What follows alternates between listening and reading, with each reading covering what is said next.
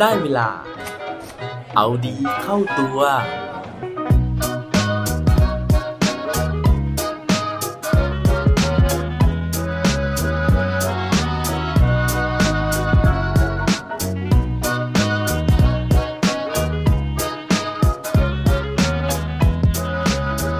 วันนี้คุณมีฝันหรือยังครับ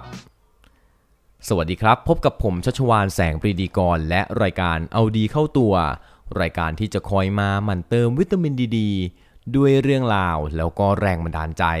เพื่อเพิ่มพลังและภูมิต้านทานในการใช้ชีวิตให้กับพวกเราในทุกๆวัน วันนี้เป็นอีกวันหนึ่งนะฮะที่ผมจะมาชวนคุยถึงเรื่องราวของความฝันนะครับ โดยจะพูดถึงความฝันของเด็กผู้ชายคนหนึ่งนะฮะที่สุดท้ายแล้วเนี่ยเขาพยายามที่จะทำตามความฝันนั้นนะฮะส่วนจะประสบความสำเร็จหรือเปล่า อันนี้ผมขออุบเอาไว้ก่อนนะครับ ถ้าเกิดว่าพร้อมแล้วไปฟังความฝันของเด็กผู้ชายคนนี้ พร้อมๆกันได้เลยครับสำหรับเด็กผู้ชายคนนี้นะฮะ ถ้าเกิดว่าย้อนไปเมื่อสักหลายปีก่อนนะครับ เราน่าจะเคยได้ยินข่าวนะฮะถึงพ่อครัวนะครับหรือว่าเจ้าของร้านสเต็กคนหนึ่งนะฮะที่เป็นที่โด่งดังขึ้นมาในโลกไวรัลเลยนะฮะนั่นก็เพราะว่า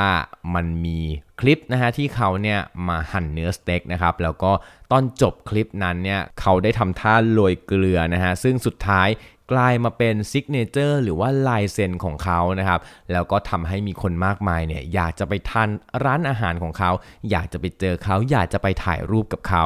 ถ้าเกิดว่าใครฟังแล้วคุ้นๆนะฮะ ก็ถูกต้องแล้วนะฮะผู้ชายคนนั้นนะฮะหรือว่าพ่อครัวคนนั้นเนี่ยมีชื่อว่าซอลเบนั่นเองนะครับสำหรับโซเบนะฮะต้องบอกว่าจริงๆแล้วเขาไม่ได้ชื่อโซเบนะฮะเขาชื่อว่านูสเตรต โกเซนะฮะไม่แน่ใจว่าผมเนี่ยอ่านถูกหรือเปล่านะครับเพราะว่าชื่อของเขาเนี่ยเป็นภาษา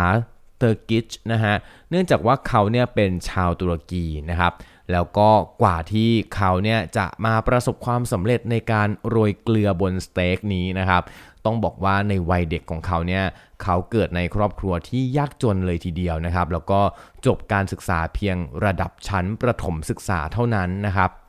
หลังจากที่เรียนจบนะฮะแล้วก็ไม่ได้ศึกษาต่อนะครับเขาก็มาเริ่มทำงานเป็นพนักงานล้างจานนะฮะโดยวันหนึ่งเนี่ยเขาทำงานหนักมากๆนะฮะหนักถึงขนาดที่ 1 วันเนี่ยมี 24 ชั่วโมง แต่ชั่วโมงทำงานของเขามีมากถึง 18 ชั่วโมงเลยทีเดียวนะครับ อย่างไรก็ตามนะฮะซอเบเนี่ยเนื่องจากที่ทำงานที่ร้านอาหารนะฮะเป็นพนักงานล้างจานนะครับนั่นก็เลยกลายเป็นสถานที่ที่บ่มเพาะความฝันของเขานะฮะว่าสักวันหนึ่งเขาอยากจะมีร้านอาหารเป็นของตัวเองนะครับ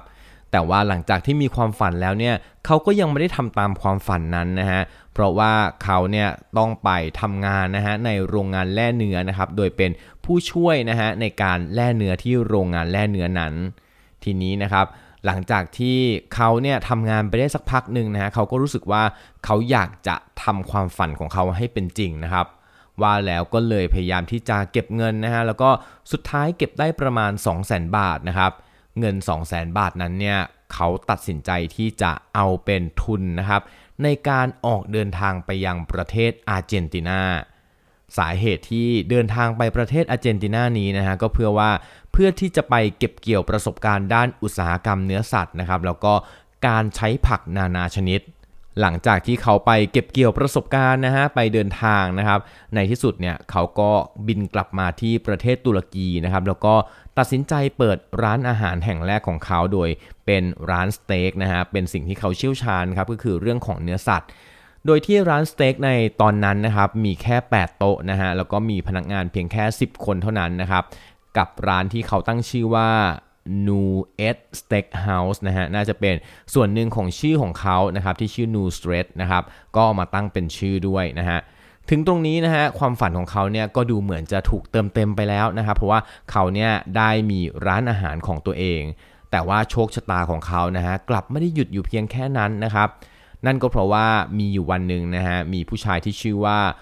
เฟอริดซาเฮงนะครับซึ่งเป็นมหาเศรษฐีชาวตุรกีนะครับแล้วก็มีทรัพย์สินมากถึง 70,000 ล้านบาทเนี่ยได้มาทานสเต็กที่ร้านของ Salt Bae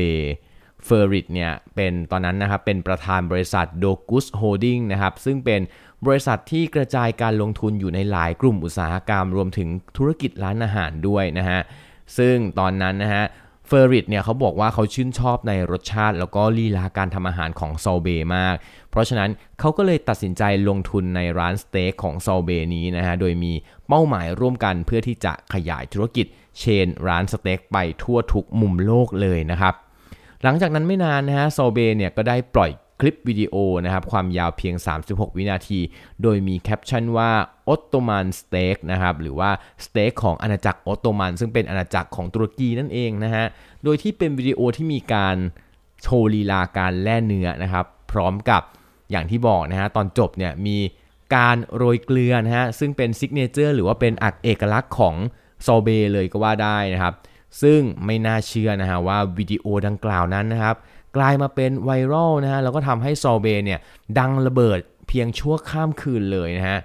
ดังในระดับที่พวกเรารู้จักนะฮะคนดังๆทั่วโลกก็รู้จักนะครับ ไม่ว่าจะเป็นนักกีฬานักแสดงหรือว่ามหาเศรษฐีมากมายเนี่ยก็อยากจะไปลิ้มลองทั้งรสชาติ แล้วก็รับชมลีลาการแล่เนื้อรวมถึงการโรยเกลือที่ร้านสเต็กของเขานะฮะคนดังที่ได้ไปที่ร้านของเขาแล้วนะฮะมีทั้งมาราโดน่านะฮะเมสซี่เบนเซม่า ลีโอนาร์โดดิคาปริโอนะฮะไปจนถึงมูฮัมหมัดบินรอชิดอัลมักตูมเจ้านครแห่งดูไบก็ยังไปเยี่ยมเยียนเขาที่ร้านมาแล้วทั้งนั้นเลยนะฮะทั้งหมดนี้นะฮะส่งผลให้ chain นะฮะหรือว่าสาขาของร้านสเต็ก Nusr-Et Steakhouse นะฮะกลายเป็นที่รู้จักแล้วก็สามารถขยายสาขาไปได้อย่างรวดเร็วมากๆนะครับ ภายในระยะเวลาเพียงแค่ 10 ปีนะฮะ Salt Bae ก็ได้กลายเป็นเจ้าของโรงงานแล่เนื้อ แล้วก็ร้านอาหารกว่า 15 แห่งทั้งในประเทศบ้านเกิดที่ตุรกีนะครับ ที่สหรัฐอาหรับเอมิเรตส์ที่สหรัฐอเมริกาที่กาตาร์รวมถึงที่กรีซด้วยนะฮะจนการเติบโตที่รวดเร็วดังกล่าวนะครับ ปีก่อนนี้เองนะฮะก็มีข่าวว่าร้านสเต็กของซอเบเนี่ยกำลังจะจดทะเบียนเข้าตลาดหลักทรัพย์แล้วนะครับต้องถือว่าทั้งหมดนี้เนี่ยประสบความสำเร็จอย่างมากเลยนะฮะ แต่ว่าไม่ว่าจะประสบความสำเร็จยังไงนะฮะจุดเริ่มต้นของโซเบนั้นนะครับก็คือเริ่มต้นจากความฝันของเขานั่นเองนะฮะถึงแม้ว่าเขาจะมีชีวิตในช่วงเริ่มต้นเนี่ยที่ยากจนนะครับแต่ว่าด้วยความที่เขามีความฝันนะฮะแล้วก็ตัดสินใจที่จะเริ่มต้นทำความฝันนั้นให้เป็นจริง เพราะฉะนั้นนะฮะเขาก็เลยมีวันที่ประสบความสำเร็จแบบวันนี้ เพราะฉะนั้นนะฮะสำหรับใครที่อยากจะประสบความสำเร็จนะครับ อย่าลืมนะฮะนอกจากจะฝึกท่าโรยเกลือนะฮะหรือว่าหาเอกลักษณ์ของตัวเราเองแล้วนะครับ ต้องมีความฝันแล้วก็เริ่มต้นทำความฝันนั้นนะฮะอย่างน้อยมี step แรกนะฮะมีก้าวแรก มันก็จะมีก้าวต่อต่อๆไป ผมเชื่อมั่นว่าอย่างนั้นครับ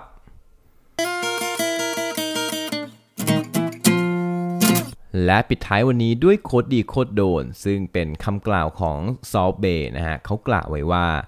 being tired isn't anything what's important is the mind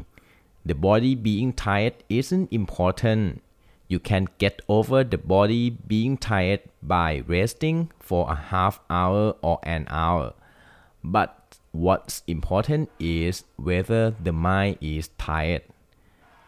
การเหน็ดเหนื่อยนะฮะมันไม่ใช่ประเด็นสำคัญเลยนะฮะสิ่งที่สำคัญเนี่ยมันคือเรื่องของใจ